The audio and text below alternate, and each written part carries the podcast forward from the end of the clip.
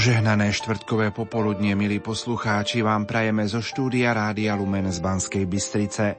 Monsignor William Judák v knihe Pane mám čas píše Srdce a ruky. Dnešný večer prináša zvláštny okamih, ako keby každý z nás oslavoval výročie svojho narodenia. Zvyčajne oslavujeme narodeniny, aby sme si pripomenuli deň, keď sme prišli na svet. V skutočnosti svetlo prvého dňa nášho života má pôvod v okamihu, ktorý bol skôr. V láske. Pretože láska plodí život, láska predchádza životu a dáva mu podobu. Láska potrebuje nejakú podobu, aby do nej mohla preliať celú svoju vášeň.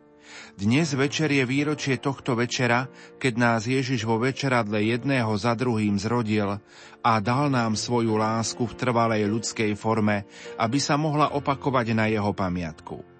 Má podobu lámaného chleba, ktorý sa stáva jeho telom. Je to jednota, ktorá sa nechá rozlámať, aby sa dostala všade a aby živila jeho mystické telo církev.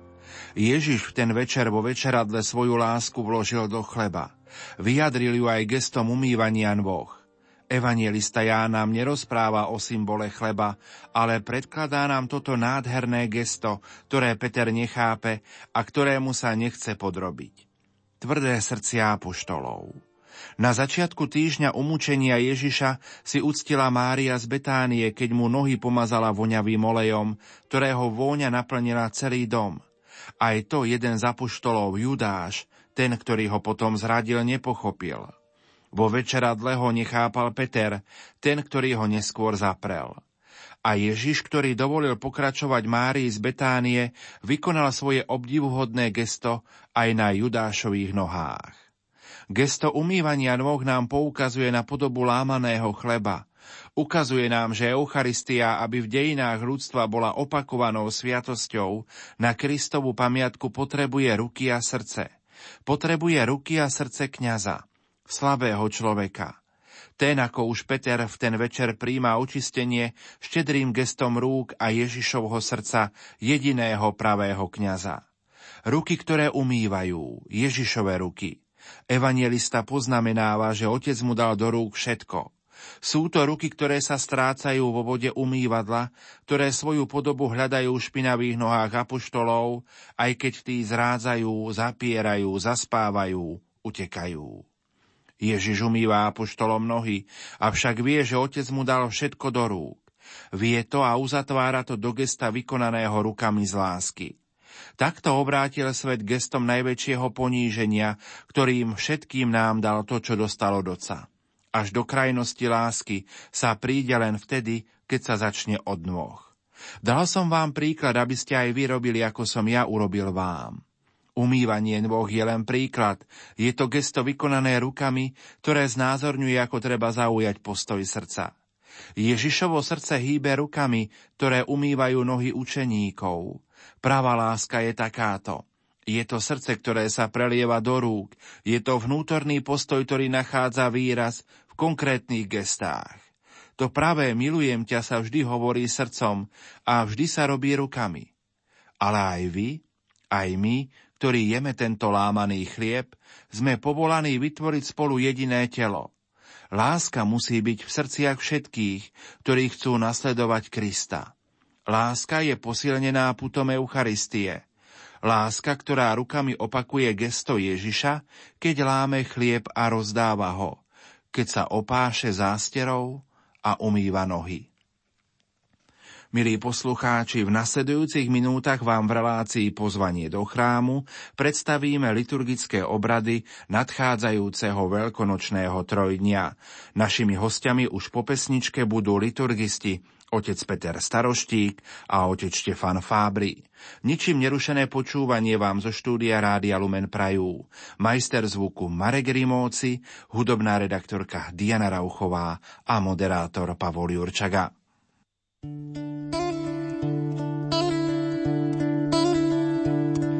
Si sám, tak každý tvoj dých úzko zviera, celý svet na teba tlačí svoj hriech.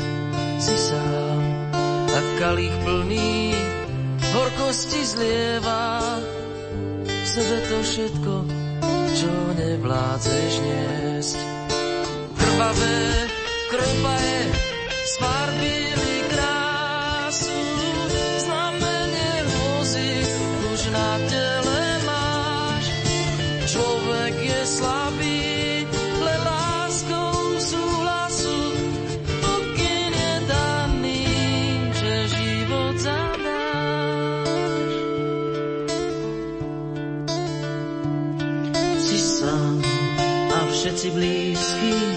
strachu tu nie sú. Na kríži pribitý už dosiahaš cieľ. Si sám, hoď mať i Jan tiež bolesť nesú. Aj otca nie je to, čo vždy s tebou del. Krvavé kropaje sfarbili krásu.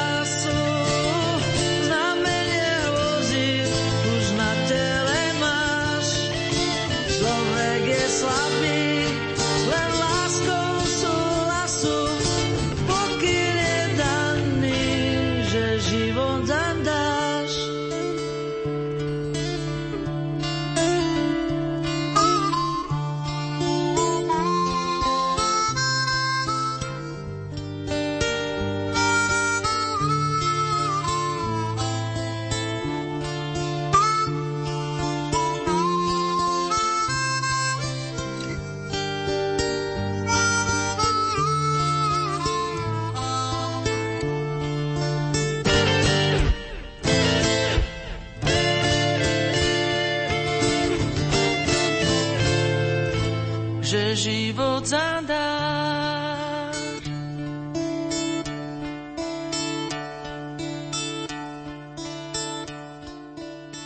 Na zelený štvrtok popoludní začína relácia pozvanie do chrámu s liturgistami otcom Petrom Staroštíkom a otcom Štefánom Fábrim. Prajem vám požehnané štvrtkové popoludnie, bratia. Ďakujeme aj my tebe, Pavol, aj všetkým poslucháčom Radia Lumen. Ďakujem za pozvanie. Požehnané popoludnie. O malú chvíľočku vstúpime do slávenia veľkonočného trojdnia. Povedzme si na úvod pár informácií o veľkonočnom trojdní. Z histórie liturgie vieme, že v najstarších časoch cirkev slávila Veľkú noc ako jeden jediný obrad. Obyčajne mu predchádzal jedno alebo dvojdňový pôst. Môžeme povedať, že to bolo slávenie jednej noci paschy. V tých neskorších časoch od 4. storočia práve vplyvom túžby aj ako si liturgicky napodobniť udalosti, ktoré sa odohrávali v období Ježišovej smrti, sa slávenie rozširuje na trojdnie. Najprv tak, že Zelený štvrtok bol dňom zmierenia kajúcnikov, liturgia Veľkého piatku poznala len bohoslužbu slova a poklonu krížu, až neskôr sa potom pridáva aj obrad svätého príjmania.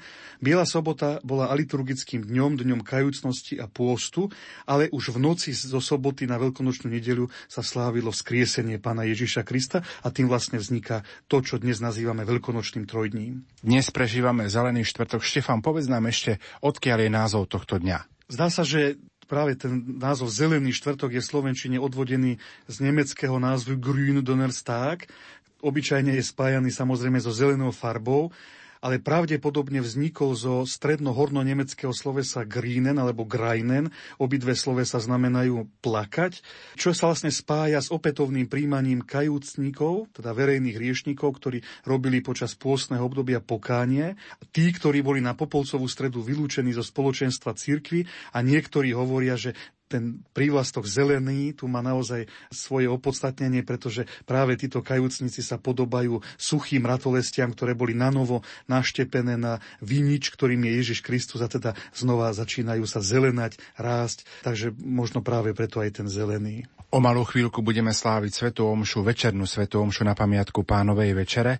Čo si o tejto Svetej Omši môžeme povedať niekoľko možno osobitostí? Tak touto Svetovou Omšou sa začína slávenie Veľkonočného trojdňa, ktorý je takým vyvrcholením celého liturgického roka.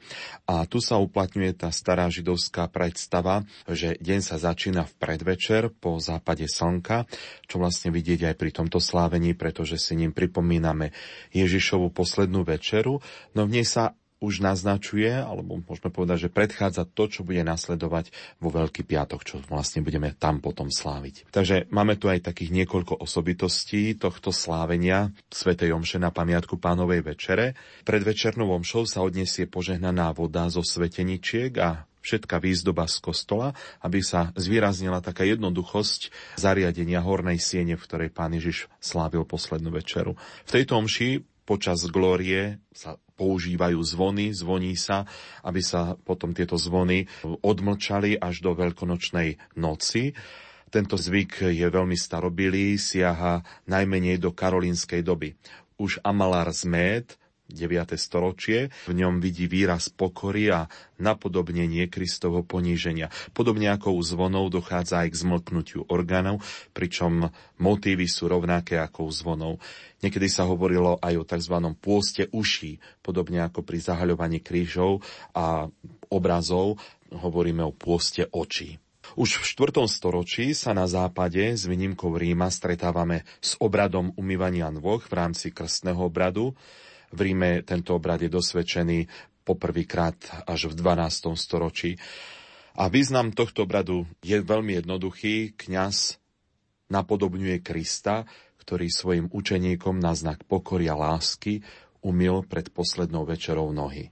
V tomto roku poprvýkrát máme možnosť e, byť účastný obradu, ktorý zreformoval súčasný pápež, svätý otec František na tento obrad možno od tohto roku vybrať nielen mužov alebo chlapcov, ale aj ženy, aby sa takýmto spôsobom lepšie vyjadrila taká rozmanitosť a jednota cirkvy.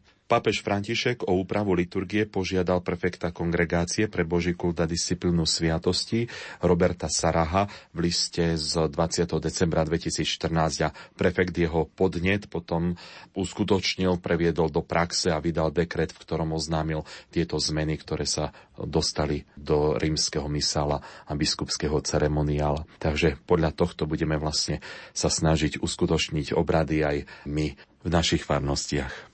Počas prípravy obetných darov môžu veriaci konať aj obetný sprievod s darmi pre chudobných. Tento je sprevádzaný starobilým spevom, kde je láska opravdivá, tam Boh prebýva, je veľmi krásny. Obyčajne sa práve teraz prinášali k oltáru dary, ktoré pozostávali z toho, čo sa ušetrilo pôstom.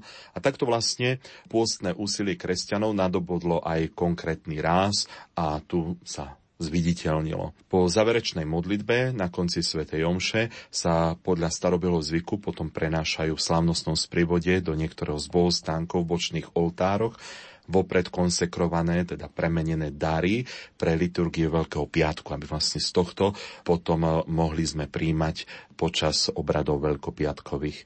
Takže to je ďalšia skutočnosť, osobitosť a potom následne kňaz odbnážuje oltár čo zase sa zvýrazňuje skutočnosť, že Ježiš zostáva opustený v Gecemanskej záhrade. Veľmi sa odporúča zotrvať po Svetej Omši na adoráciu, aby takýmto spôsobom sme akoby tie chvíle spolu s Ježišom v modlitbe prežívali.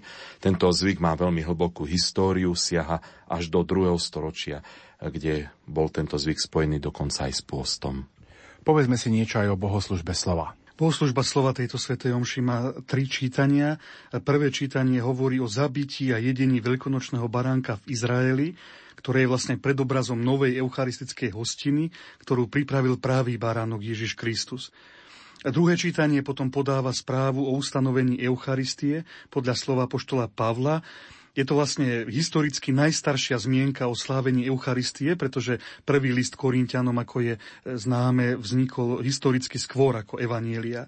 Napokon Perikopa Jánovo Evanília vykresľuje Ježiša ako služobníka lásky, ktorý dáva učeníkom vzor služby a nové prikázanie lásky. Ako by sme mohli charakterizovať aj bohoslužbu Eucharistie? Pieseň vďaky prefacia, ktorá pri nej zaznie, oslavuje Eucharistiu ustanovenú Kristom Rímsky kánon, prvá eucharistická modlitba má pre tento deň aj osobitné súvky, ktoré doplňajú tie slová, ktoré poznáme z bežného slavenia svätej Omše. On večer pred svojim umúčením za spasenie nás i všetkých ľudí, čiže dnes vzal chlieb a tak ďalej. Tam je to zdôraznenie, čiže dnes. Naozaj tá súka je veľmi pekná, lebo si uvedomujeme, že táto svätá Omša sa slávi na pamiatku poslednej večere. A napokon, ako už aj Peter spomenul, v tejto svätej Omši sa konsekruje väčšie množstvo hostí, pretože práve tieto potom potom budeme príjmať nielen pri tomto slávení, ale aj na druhý deň pri obradoch Veľkého piatku, keďže v tento deň zajtra sa Eucharistia nebude sláviť. O Veľkom piatku si porozprávame po pesničke. Láska sa všetci težme, radujme sa spolu, vrúcne duše,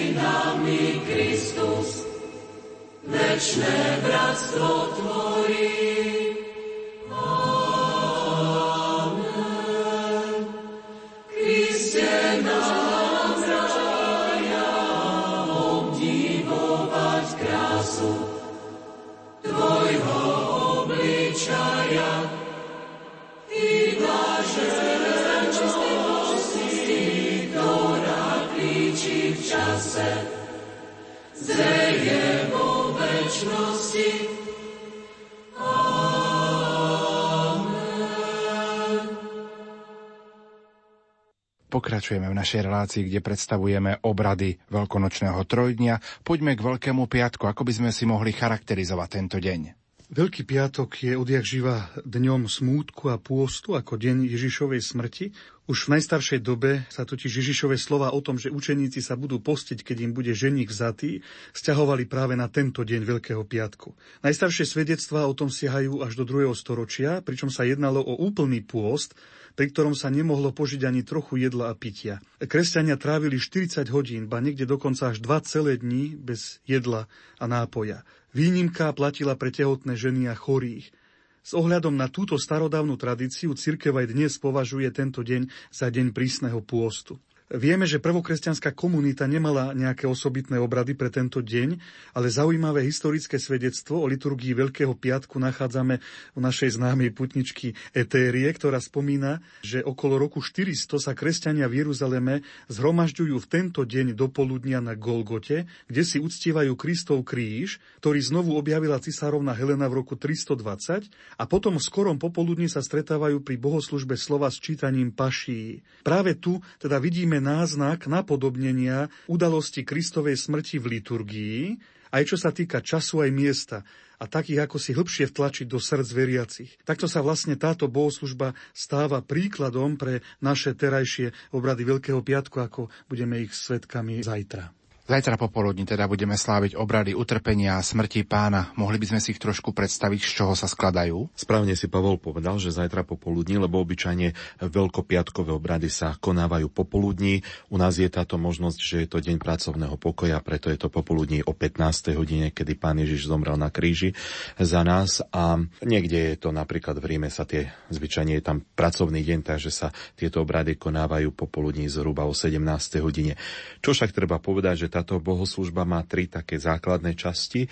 Najprv je to bohoslužba slova, potom je to uctenie kríža a nakoniec sveté príjmanie. Keď si poslucháči spomenú trošku na toto slávenie, tak určite veľmi takým e, emotívnym gestom je na začiatku slávenia kňaz so sprievodom posluhujúcich si ľahne pred oltárom na zem dolu tvárov. Je to tzv prostrácia a zotrváva chvíľu v tichej modlitbe. Zatiaľ ostatní veriaci si zvyčajne kľaknú na obe kolena. Takýmto spôsobom sa vlastne prejavuje taká úcta a pokora pred tým tajomstvom, ktoré spoločne ideme sláviť. Bohoslužba slova potom ďalej pokračuje a má tri čítania. Posledné z nich sú vždy pašie, ktoré sa čítajú od svätého evangelistu Jána.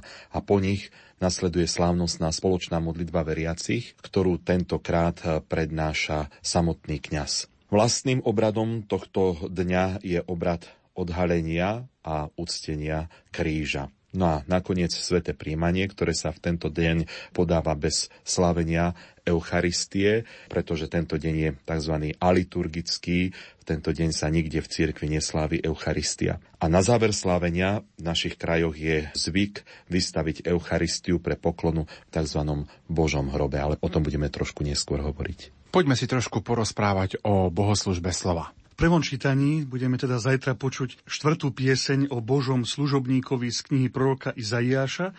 Tá sa vždy chápala ako vykreslenie Kristovho vykupiteľského utrpenia, ako by prorok už videl v duchu Ježiša na kríži. Tak práve preto stiahujeme tieto jeho slova, spájame ich s to samotným Ježišom, hoci teda sú zo starého zákona. Druhé čítanie z listu Hebrejom je chválospevom na vyvýšeného veľkňaza, ktorý sa všetkým, ktorí ho posluchajú, stáva pôvodcom väčšnej spásy. Pašie, ako povedal Peter, podľa svätého Jána v tento deň zretelne ukazujú, že Ježiš prijal túto úlohu s jasným vedomím a dobrovoľne sa vydal na smrť. Nikto mu nemôže život vziať, on ho dáva dobrovoľne. Potom po krátkej kázni nasledujú tzv. veľké prozby, ktoré nahrádzajú tie klasické spoločné modlitby veriacich, ako ich poznáme. Vlastne v tejto podobe, ako ich zajtra budeme môcť vnímať pri liturgii, sú pôvodnou starokresťanskou formou tejto modlitby ktoré časom zanikli a potom ich opäť zaviedol až druhý vatikánsky koncil. Prednáša ich sám kňaz, pričom dodržiava tú pôvodnú štruktúru prozieb za cirkev, za predstaviteľov štátov, za tých, ktorých trápia rôzne ťažkosti, za všetkých ľudí a napokon za spásu celého sveta. Osobitným bodom veľkopiatočných obradov je aj obrad ustenia kríža. Tento obrad e, má dokonca dvojakú podobu. Buď e, sa uctieva zahalený kríž, ktorý sa pri obrade odhaľuje, alebo sa prinesie už odhalený kríž. U nás je asi tá skôr tá verzia prvá, kde je bežný obrad so zahaleným krížom. Kríž sa prinesie v sprívode goltáru a kňaz ho potom postupne na trikrát odhaľuje a spieva vždy o tón vyššie hľad drevo kríža, na ktorom zomrel spasiteľ sveta. Pričom potom veriaci za každým si tiež pokľaknú na tichú modlitbu. Po odhalení uctia kríž boskom kňaz, asistencia, v niektorých kostoloch, kde je menšia účasť veriacich, tak možno aj celý kostol prichádza si uctiť jednotlivo kríž, alebo potom z praktických dôvodov, kde je tých e, ľudí veľmi veľa účastných na liturgii, tak možno niektorí idú ako zástupcovia z tých prvých hlavíc a potom je kríž vystavený k verejnej úcte až do obradov veľkonočnej vigílie. Zväčša to býva u nás v tom tzv. Božom hrobe, tam, kde kde je vystavená aj sviatosť oltárna. Uctívame si kríž tak, že si pred ním pokľakneme a dáme mu bosk krížu, bosk Kristovi. Uctievanie kríža je veľmi starobilým zvykom, pochádza z Jeruzalema a už vlastne ako Štefan spomenul spomínaného pútnička Etéria v 4. storočí, keď píše, že kresťania sa ráno podľa nášho počítania času o 6. hodine schádzali na Golgote, kde uctievali ostatky kríža a potom od 12. do 15. čítali pašie. Tiež ako to už Štefan spomínal. Ďalšou časťou veľkopiatočných zajtrajších obradov je aj obrad svätého príjmania. Áno, je to vlastne záver, oficiálny záver týchto obradov. Nasleduje po úcte kríža, oltár sa prikrie plachtou, priniesie sa Eucharistia, ktorá bola konsekrovaná na zelený štvrtok a po modlitbe pána očenáš sa rozdá veriacim. Ide vlastne o tzv. omšu vopred posvetených darov, ako poznajú naši východní bratia v byzantskej liturgii. Je to teda vlastne sveté príjmanie spojené s niektorými časťami omše, teda predchádza mu bohoslužba slova a potom sa zachová modlitba pána a embolizmus. U nás, v našej rímskej tradícii, je to vlastne iba v tento jeden jediný deň do roka, kedy takto neslavíme Eucharistiu, ale rozdávame sveté príjmanie, ktoré bolo konsekrované deň predtým. Na záver týchto veľkopiatočných obradov sa Eucharistia v našich kostoloch odnáša do Božieho hrobu na tzv. poklonu. Áno, v našich krajinách práve takto končí liturgia Veľkého piatku. Eucharistia sa prenáša do tzv. Božieho hrobu na poklonu. Tento obrad tak ako si prirodzene vznikol z úcty miesta a hrobu, v ktorom bol Ježiš pochovaný, ako sme to už spomínali. V stredoveku aj tí kresťania, ktorí nemali možnosť ísť do Svetej Zeme, chceli si uctiť Ježišovo utrpenie, preto si vo svojich kostoloch, podobne ako aj krížovú cestu, začali pripomínať Boží hrob. Pripravili tak vlastne symbolický hrob, do ktorého vložili po obrade uctenia kríž alebo sochu Ježiša, tak ako to poznáme dnes. Od 10. storočia máme zmienky o tom, že sa do tohto symbolického hrobu ukladá aj sviatosť oltárna a tak vlastne tá poklona naberá taký nový rozmer, vlastne de facto aj adorácie, nielen úcty kríža, ako spomenul Peter, ale aj adoráciu Najsvetejšej sviatosti, pričom ten hrob so sochou nám slúžia na takú obrazovú meditáciu, ktorá nám pomáha rozímať nad Ježišovou smrťou a pochovaním. Dá sa povedať, že čas, v ktorom je Ježiš v hrobe, je posvetným časom, plným úžasného tajomstva. My si pritom pripomíname jeho pochovanie a zostúpenie k zostulím, ako to vyznávame vo vyznaní viery. A tento čas určite treba využiť na osobnú modlitbu a adoráciu. Až mám možnosť, tak pozývam našich poslucháčov veriacich, ktorí môžu, aby jednak, ako to Peter spomenul, aj na Zelený štvrtok dneska po obradoch využili čas na súkromnú poklonu a určite potom buď na Veľký piatok alebo Bielu sobotu aj pri Božom hrobe.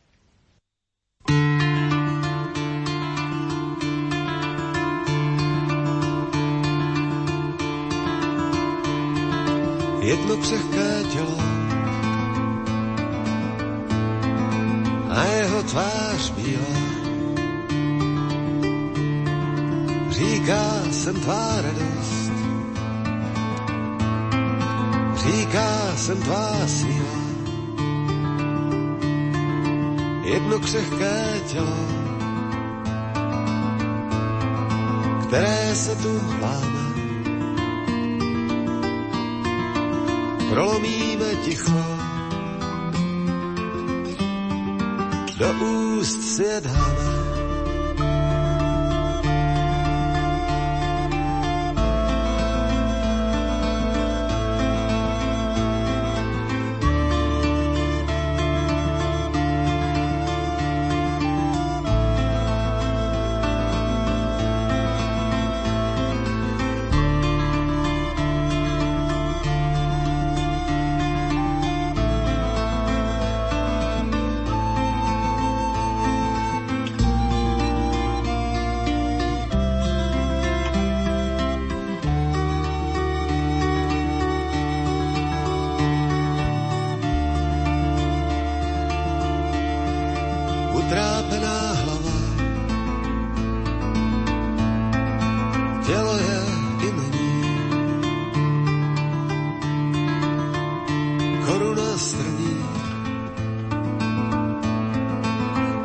hvězdy se mění.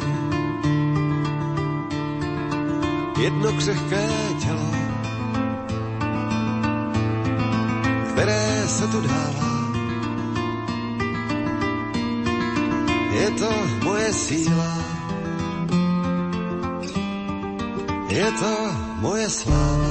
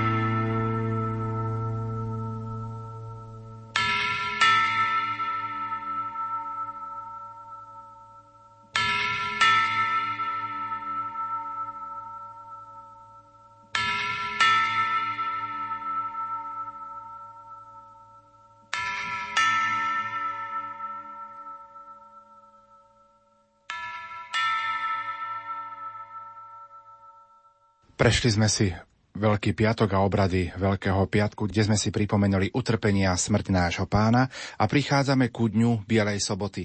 Ako prežiť tento deň až do večera, do slávenia veľkonočnej vigílie?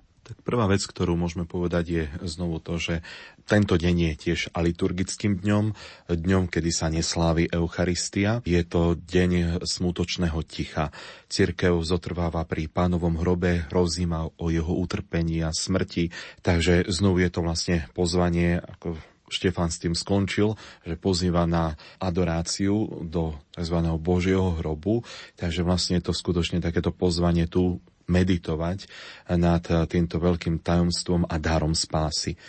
Tento deň nemá vlastné liturgické obrady, bol rovnako k Veľký piatok aj dňom pôstu, ktorý je už teraz síce dobrovoľný, ale môžeme ho skutočne vrelo odporúčať, lebo je to to očakávanie Dňa vzkriesenia v modlitbe a v pôste.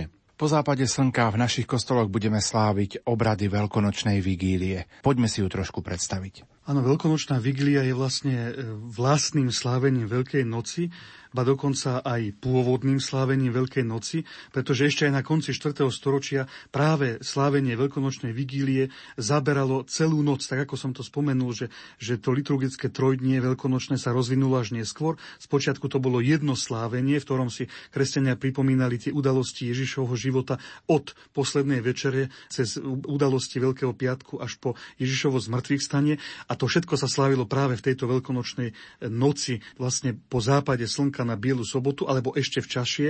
To bolo skôr na veľkonočnú nedelu, zavčas rána v noci, ešte pred východom slnka. Dneska teda posúvame tieto obrady na Bielu sobotu večer hoci, ako Peter povedal, tento deň je aliturgickým dňom, ale keďže je to vigília, ktorá je nočná, tak už ju považujeme za veľkonočné slávenie, ktoré de facto prípada teologicky do veľkonočnej nedele, samotnému sláveniu Veľkej noci. Zaujímavé je, že v tých prvých storočiach veľkonočná nedeľa vlastne ani nemala vlastnú liturgiu, pretože všetko sa oslavilo práve v tejto noci zo soboty na nedelu. Cirkev pri tejto liturgii v bdení očakáva a slávi Kristovo víťazné vzkriesenie. Všetky obrady sa práve preto mali konať v noci a majú tieto časti. Najprv je to bohoslužba svetla alebo veľkonočnej sviece, ako sa niekedy nazýva, bohoslužba slova, krstu a Eucharistie, takže také štyri hlavné prvky či body tejto liturgie veľkonočnej vigílie. Poďme si viac povedať o liturgii svetla. Tak obsahovo veľmi bohatá liturgia veľkonočnej vigílie začína práve touto liturgiou svetla, kde je zapálený a posvetený nový oheň. Tento je symbolom Božieho svetla, ktoré nám dáva Boh Otec skrze Ježiša Krista. Oheň a svetlo patria k tým najstarším prírodným symbolom, ktoré naznačujú Božiu prítomnosť a sílu a vlastne tento symbol sprevádza už starý zákon. Takže je tu požehnanie ohňa a zároveň požehnanie veľkonočnej sviece, ktorú voláme paškál, a ona je symbolom zmrtvých stáleho Krista. Z pôvodných dvoch veľkých sviec sa vyvinula jedna, ktorej veľkú pozornosť venuje galikánska liturgia, má svoju symboliku, na nej je vyritý kríž, a ktorý je znakom smrti Ježiša Krista na kríži.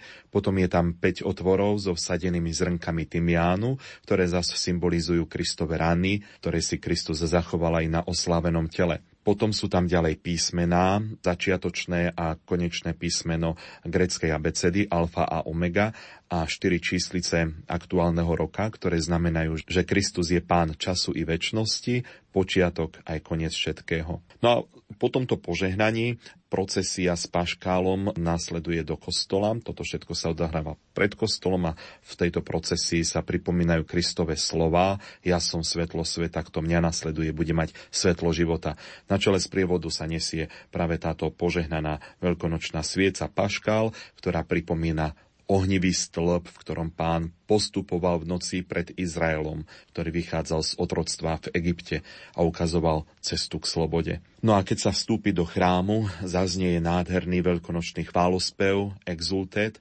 ktorý je vyvrcholením liturgie svetla a je prejavom vďaky veriacich za dar spásy. Prvýkrát sa tento chválospev objavuje v Misale Gallicánum Vetus zo 7. storočia. Jeho autor je nám neznámy, ale čerpá z hĺbky Augustinových a Ombrozových myšlienok, aj keď jeho korene sú ešte staršie. Takže je to chválospev, ktorý je zároveň aj takým akoby poďakovaním za všetky tie dary, ktoré si pripomíname, dary spásy, ktoré si pripomíname v tomto slávení Veľkonočnej vigílie. Ďalšou časťou Veľkonočnej vigílie je liturgia slova. Predpokladám, že je veľmi bohatá práve na túto Veľkonočnú vigíliu. Áno, určite je. By som povedal, že najviac je rozvinutá z celého liturgického roka. Skladá sa z deviatich čítaní, sedem z nich je zo Starého zákona. Povinné sú aspoň tri, v tom najkrajnejšom prípade dve, ale nikdy sa nesmie vynechať čítanie o prechode cez Červené more a potom dve novozákonné čítania Epištola a Evangelium. V týchto čítaniach vidíme ako si takú zlatú niť dejín spásy od správy o stvorení sveta a človeka cez povolanie Abraháma, prechod vyvoleného ľudu cez Červené more, ďalej cez čítanie o Božej milosrdnej láske, ktorú Boh zjavuje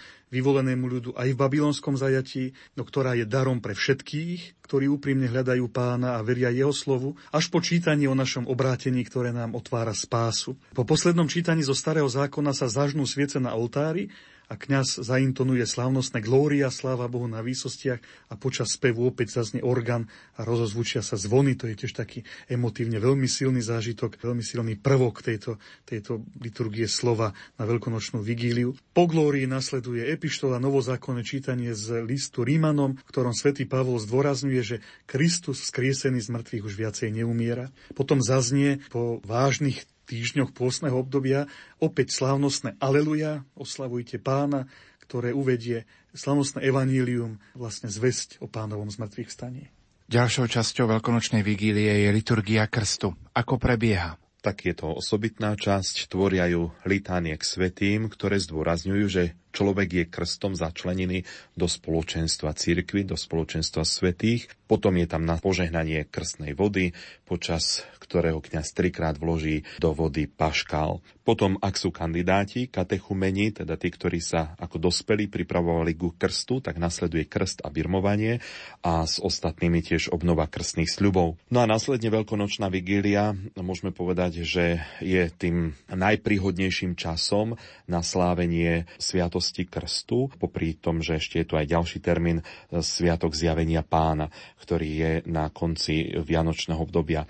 A práve od tohto termínu Veľkej noci sa odvodzuje aj pôst pôstne obdobie ako záverečná fáza prípravy katechumenov na krst a takisto analogicky nám vzniká aj adventné obdobie ako príprava na ten iný termín udeľovania krstu na Sviatok zjavenia pána. Vlastne tak ako Peter spomínal, veľkonočná vigília je slávením krstu dospelých. Popri sviatku zjavenia pána je teda starobilý historicky najvýznamnejší termín krstu dospelých v cirkvi, teda tie dve, veľkonočná vigília a zjavenie pána, hoci dnes sa samozrejme nemusia dodržiavať a je možné dospelých kresťanov pokrstiť kedykoľvek, ale myslím, že otcovia biskupy v našich katedrálnych chrámoch budú dospelých katechumenov krstiť práve na pozajtra na veľkonočnú vigíliu. Osobitným bodom veľkonočnej vigílie je aj liturgia Eucharistie. Áno, poprvýkrát vlastne sa na nej zúčastňujú novopokrstení, preto sa odporúča, aby práve oni priniesli obetné dary. Slávenie Eucharistie potom prebieha bežným spôsobom, samozrejme prvá eucharistická modlitba má znova svoje osobitné vsúvky a na záver eucharistickej obety veľkonočnej vigílie na Bielu sobotu v noci nasleduje procesia, ktorá sa začne pri hlavnom oltári a je oslavou Kristovo vzkriesenia. Treba povedať, že je to zvyk rozšírený v našich krajoch, krajinách. E, niekde sa nemusí sláviť vôbec, alebo sa môže sláviť na veľkonočnú nedelu. Táto procesia je podobne ako Boží hrob zachovaná teda len v krajinách Strednej Európy. Procesia sa začne obradom pri oltári, nasleduje pieseň Pán Ježiš Kristus stal z mŕtvych a samotný sprievod.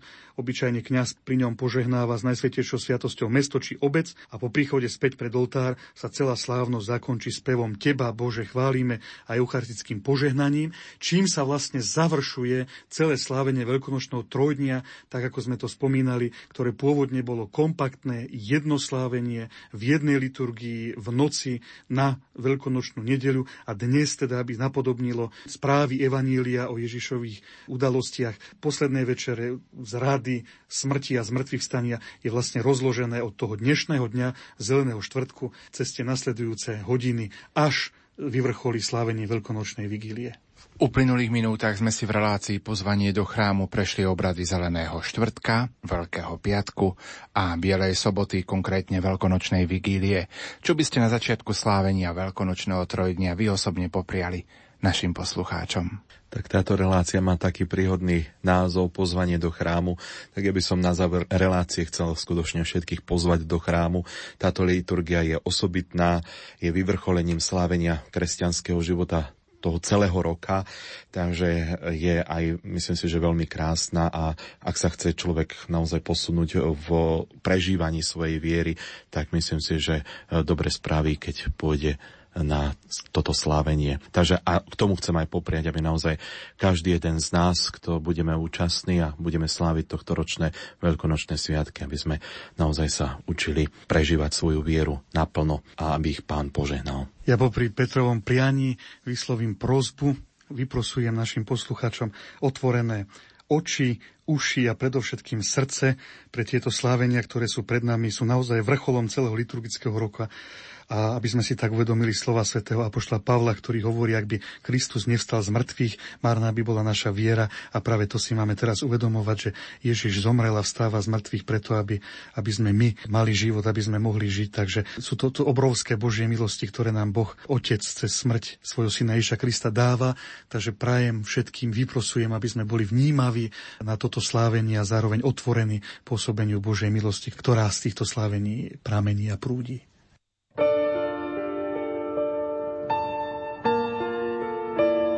Milí poslucháči, v uplynulých minútach sme vám v relácii pozvanie do chrámu predstavili liturgické obrady veľkonočného trojdňa. Našimi hostiami boli liturgisti otec Peter Staroštík a otec Štefan Fábry. Pripomeniem, že vo vysielaní Rádia Lumen vám veľkonočné trojdnie tohto roku sprostredkujeme z Baziliky svätého Kríža v Kežmarku, kde im bude predsedať emeritný biskup Monsignor Andrej Imrich. Dnes na Zelený štvrtok večer o 18. Zajtra na Veľký piatok o 16. a na Bielu sobotu večer o 19. Požehnané chvíle zeleného štvrtka vám zo štúdia Rádia Lumen prajú majster zvuku Marek Rimóci, hudobná redaktorka Diana Rauchová a moderátor Pavol Jurčaga. Do počutia.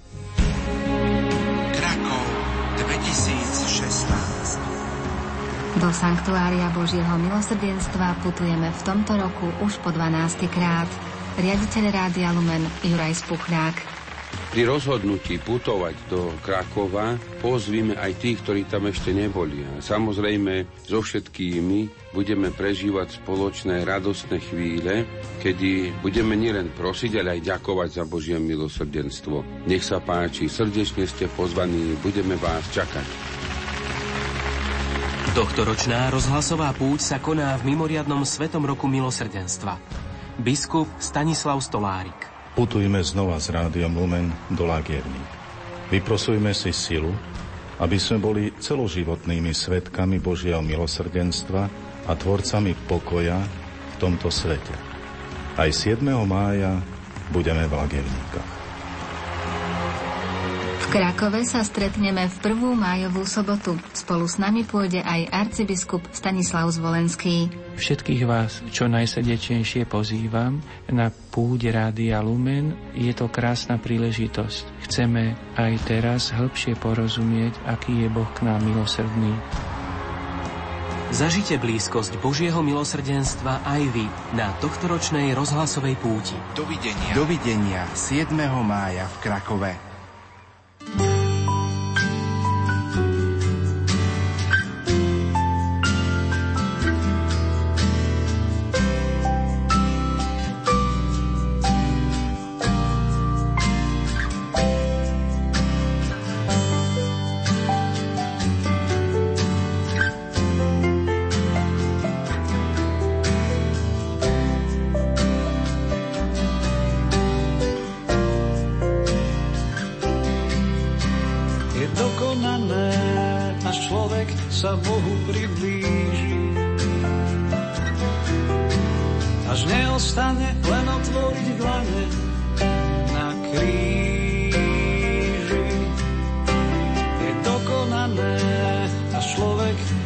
seba pokorí.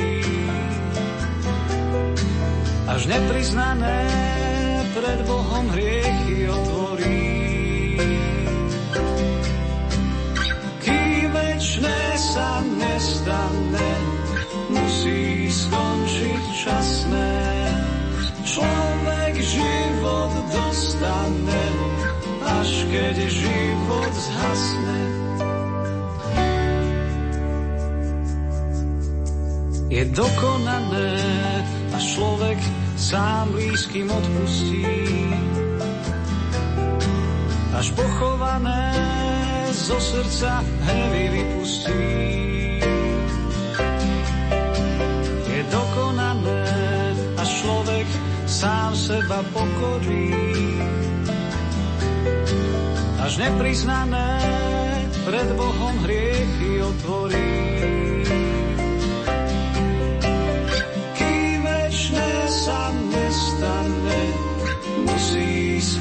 skončiť časné.